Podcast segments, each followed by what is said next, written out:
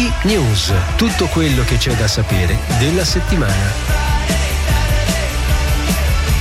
La moschea di Firenze sarà trasferita dall'attuale sede sotto sfratto in Piazza dei Ciompi a un'ex filiale adesso vuota di Banca Intesa, che si trova poco distante da lì e per la quale la comunità islamica locale ha fatto l'unica offerta. Lo ha confermato l'imam Zedine El Zira annunciando l'ok da parte di Intesa San Paolo, proprietaria dell'immobile. La comunità ha avuto fiducia in me e ho dovuto lavorare in maniera molto riservata per non bruciare i progetti. Ringrazio il comune, in particolare Nardella e Funaro, li ho chiamati anche a mezzanotte, alle sei del mattino. Loro avevano sempre il telefono acceso per me e non è scontato. Sentiamo le parole dell'imam. I ringraziamenti vanno a tutta la città.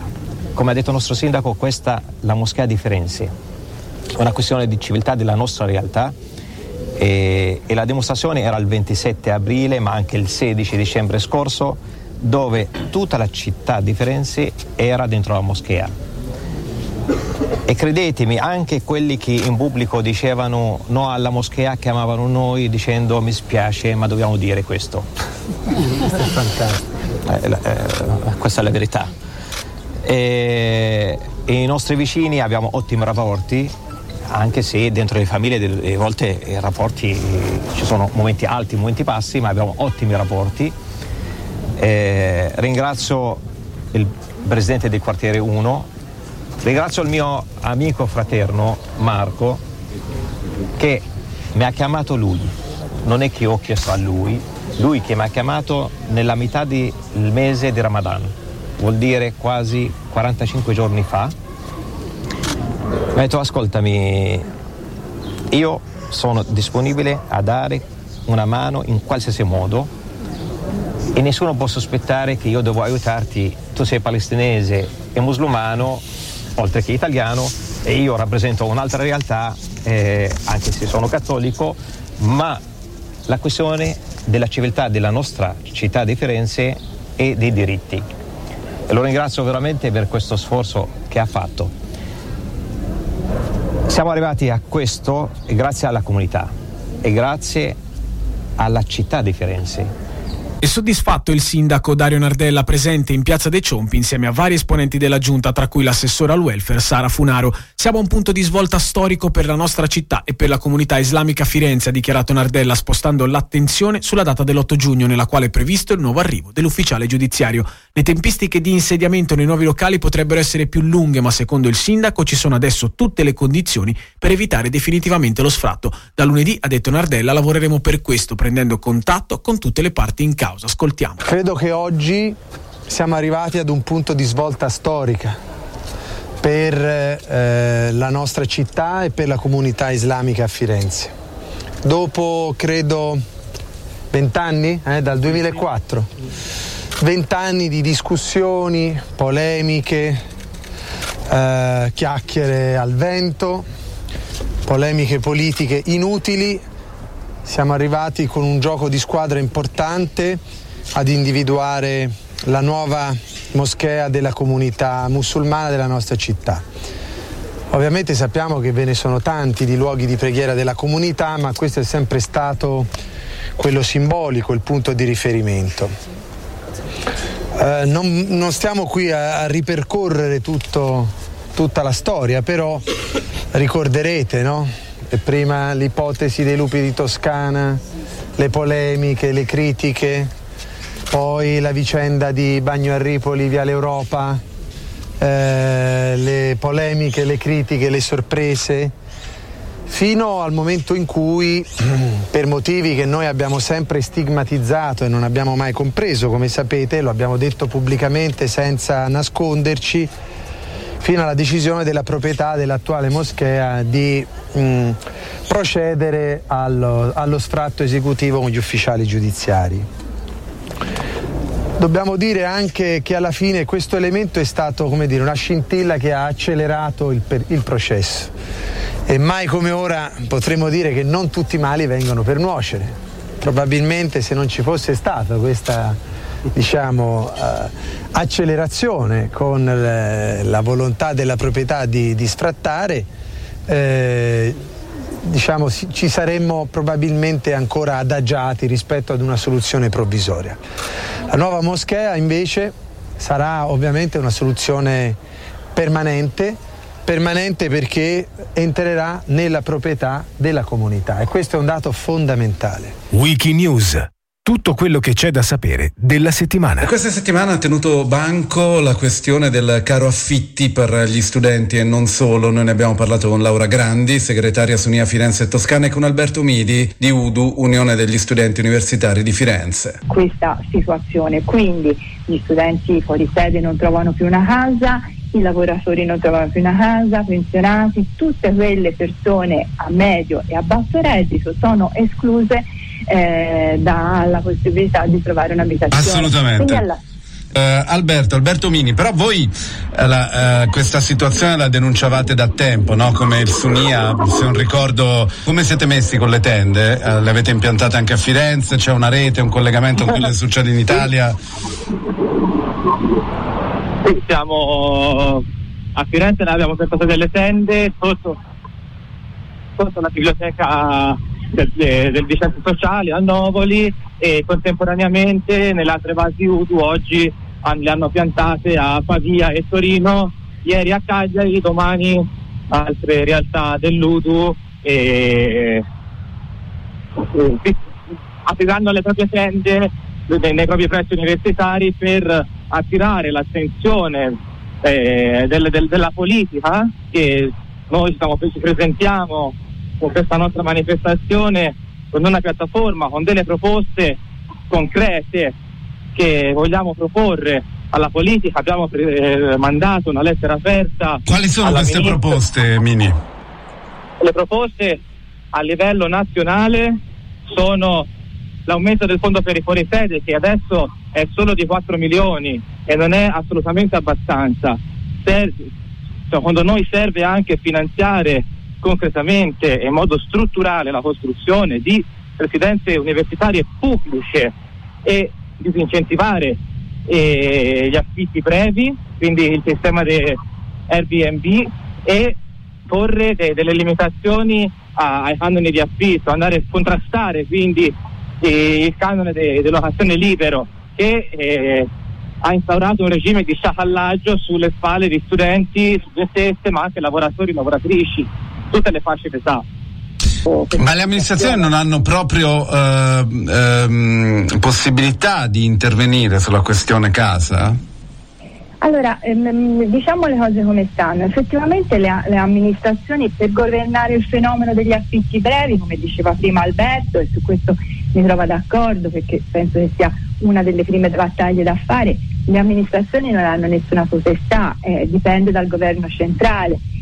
Per eh, incentivare maggior eh, residenze, per esempio per gli studenti, eh, per incentivare il, il social housing, per incentivare l'edilizia pubblica, ci vogliono risorse, ci vogliono molte risorse, e queste dipendono dal governo centrale. Quindi l'amministrazione in parte può fare qualcosa, ma il grosso in questo momento di grande crisi, perché tutto è scoppiato, perché le famiglie si sono impoverite, l'inflazione ha ulteriormente impoverito eh, i lavoratori, eh, quindi è aumentata quella fascia di persone che eh, richiede maggiore assistenza e maggiore aiuto, cioè eh, è diventato più difficile pagare i costi dell'abitare, e quindi ci vogliono politiche vere, serie, strutturali per andare incontro a un problema fondamentale che è parte del welfare sociale, come la sanità, eh, come l'istruzione, va affrontata a trecentosessanta gradi, e quindi sì, qualcosa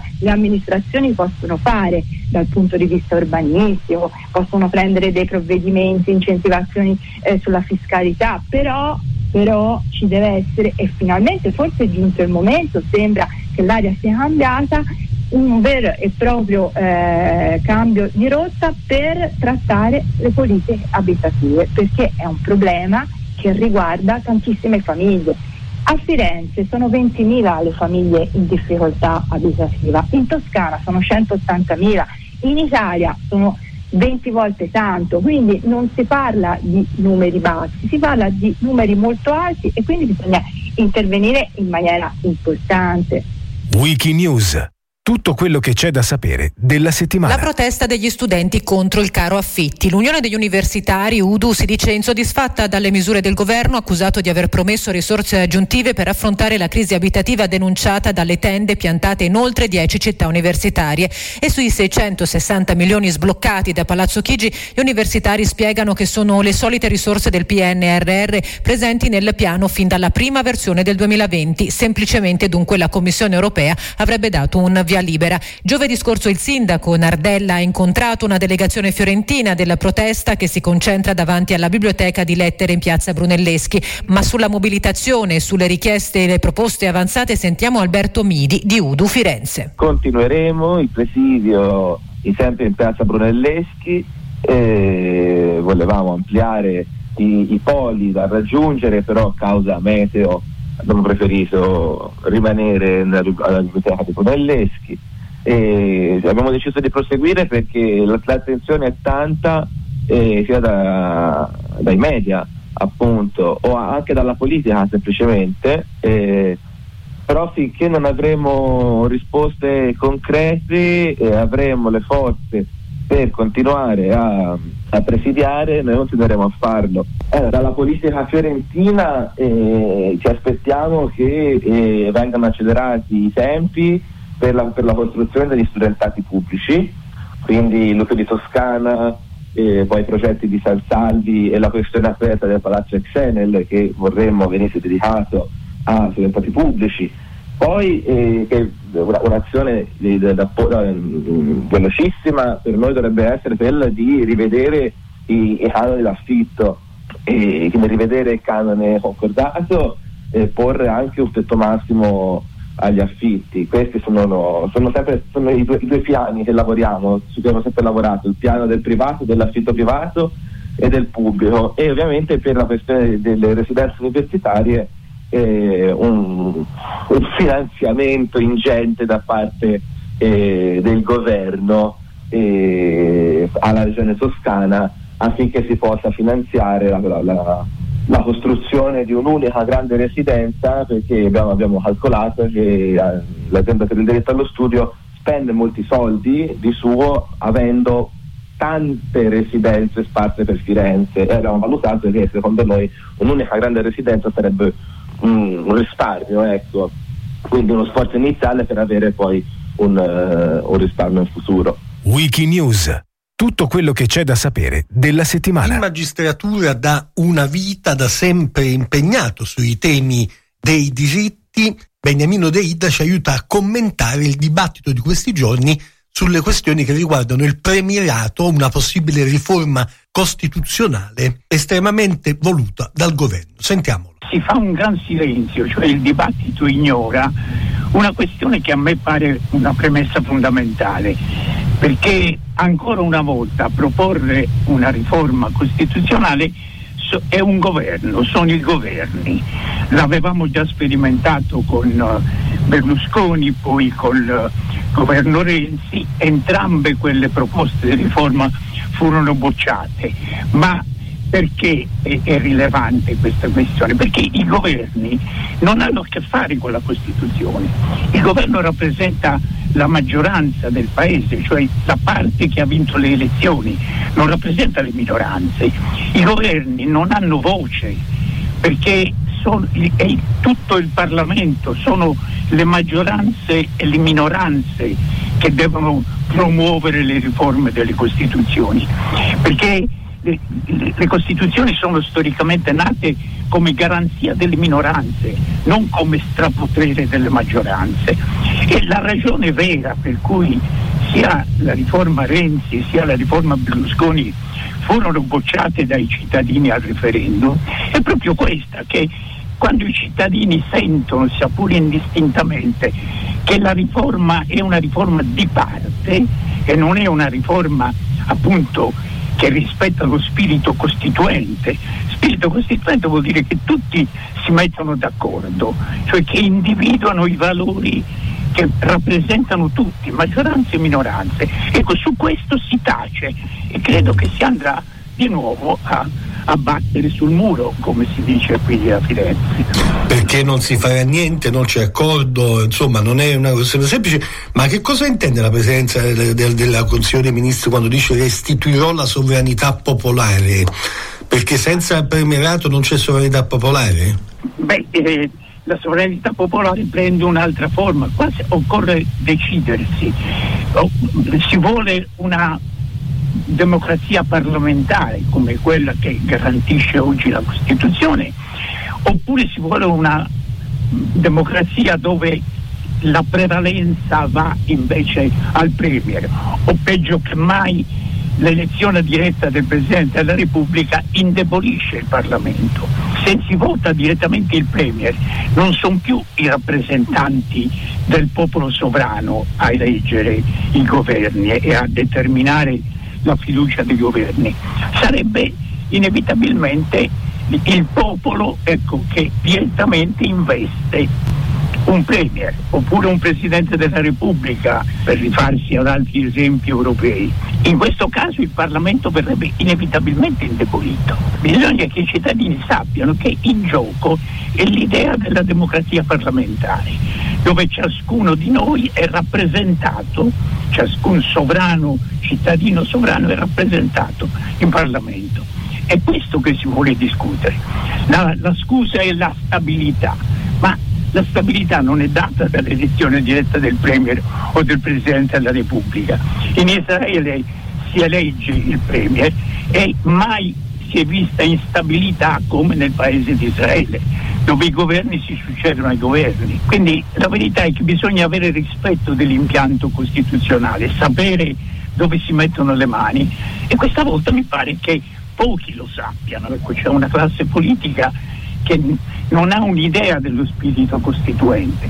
Ripeto, in passato nell'Assemblea Costituente del quarantasette si misero d'accordo socialisti, comunisti, coi democristiani, coi monarchici, con quelli dell'uomo qualunque, lei pensi. Perché si misero d'accordo? Perché rinunciarono alle ideologie e cercarono di individuare i valori che garantiscono tutti. La Costituzione non è né di destra né di centro né di sinistra, impegna tutti al rispetto dei valori. Ecco, per trovare i valori bisogna avere lo spirito costituente, quello che manca ora. La Meloni, ho sentito alla radio e in televisione che la Meloni diceva: se non ci troviamo d'accordo io vado avanti lo stesso. Eh. È il contrario esatto dello spirito con cui si fanno le Costituzioni. Weeky News.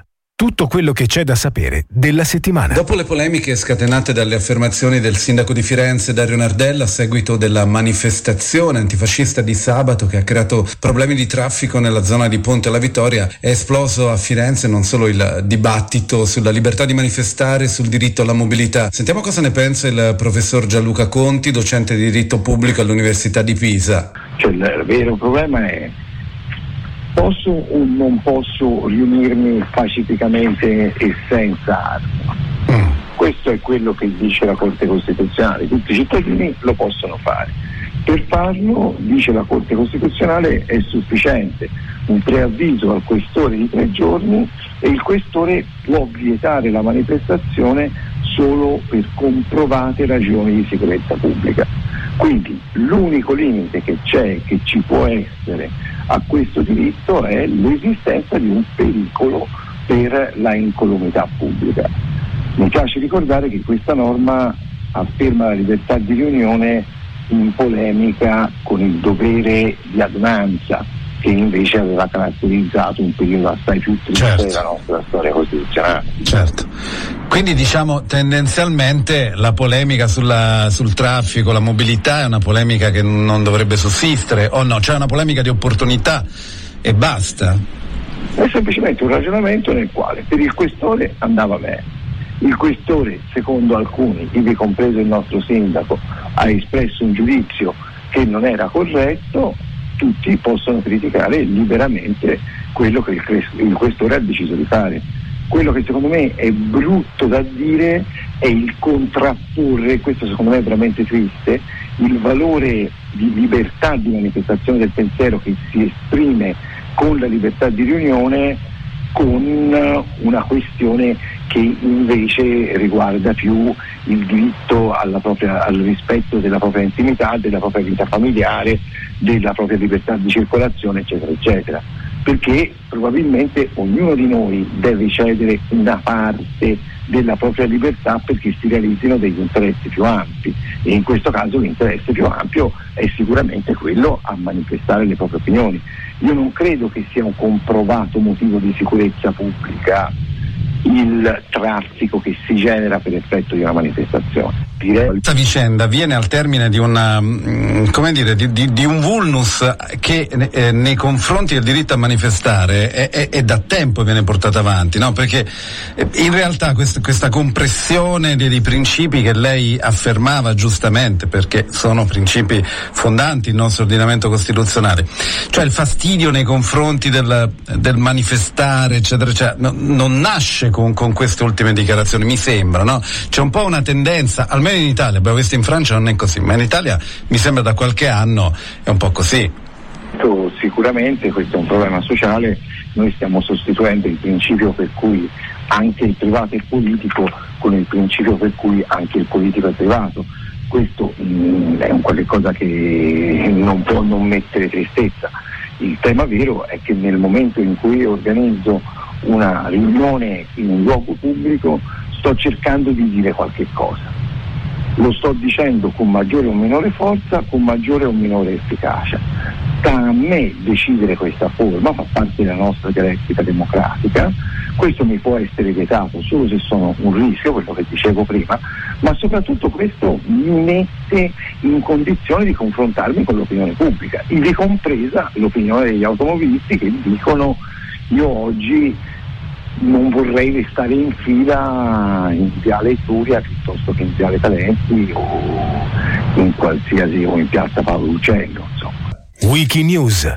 Tutto quello che c'è da sapere della settimana. Dopo le stragi dei giorni scorsi, con un bilancio complessivo di diciassette morti e ventuno feriti in Serbia, ma anche in altri paesi della regione, si moltiplicano gli episodi di emulazione. Il tre maggio un ragazzo tredicenne, sparando in una scuola primaria di Belgrado con la pistola del padre, ha ucciso otto allievi suoi coetanei e un custode. Meno di quarantotto ore più tardi un ventunenne, sparando da un'auto guidata da un complice, ha ucciso otto persone ferendone quattordici. Analisi e riflessioni nei nostri studi a partire a partire dalla testimonianza di una studentessa americana originaria del luogo dove avvenne nel novantanove il massacro della Columbine High School. In Italia fortunatamente la legislazione sull'uso delle armi è ben diversa, ma come i ragazzi e i giovani nel nostro paese possono assorbire queste notizie? La morte di loro coetanei per mano di altri coetanei, e che tipo di strumenti cognitivi possiamo fornirgli per una corretta rappresentazione? Ne abbiamo parlato con la sociologa Mariella Orsi, responsabile per la Fondazione File del progetto sulla rielaborazione del lutto nelle scuole. Si è parlato di rabbia, di bullismo, di violenza, di accesso alle armi. Ora da noi non c'è questo accesso alle armi, però mi chiedo quante situazioni di violenza, comprese quelle del bullismo, ma anche quelle del rischio che i ragazzi hanno in gruppo, cercando anche di arrivare fino ai limiti della vita, possano essere discussi con i ragazzi. Molto spesso quando avvengono questi fatti ne parliamo tra adulti, ma la scuola è un campo in cui la, anche l'alfabetizzazione emotiva andrebbe fatta. Troppo spesso si aspetta troppo tardi per chiedere ai giovani come li vivete questi episodi, li sentite così estranei, così lontani da voi, oppure è qualcosa che vi spinge a capire il valore della vita di ciascuno, non solo di coloro che vivono in certi contesti. Ecco, io credo che noi siamo ancora un po' indietro su questo, e questa è la nostra esperienza quando veniamo chiamati in una classe proprio per aiutare il gruppo classe a elaborare una perdita mh, anche improvvisa e che li ha quindi colpiti. Pensate al distanziamento fisico, che è stato definito distanziamento sociale, ma per gli adolescenti cosa ha voluto dire? Distanziarsi per due anni da quelle esperienze tra pari che sono fondamentali per la crescita. In certe età ha lasciato dei segni molto forti, e se non li accogliamo e se con, non ci confrontiamo con loro, non solo su di loro, io credo che perdiamo un'occasione importante in termini di prevenzione dei disagi. Weeky News termina qua. I servizi che avete ascoltato sono di Domenico Guarino, Raffaele Palumbo, Chiara Brilli, Tommaso Carmignani. Ulteriori informazioni ed approfondimenti su w w w punto controradio punto i t, ventiquattro ore su ventiquattro. Tra breve l'informazione da Milano con l'R G nazionale. Come sempre Weeky News torna la prossima settimana.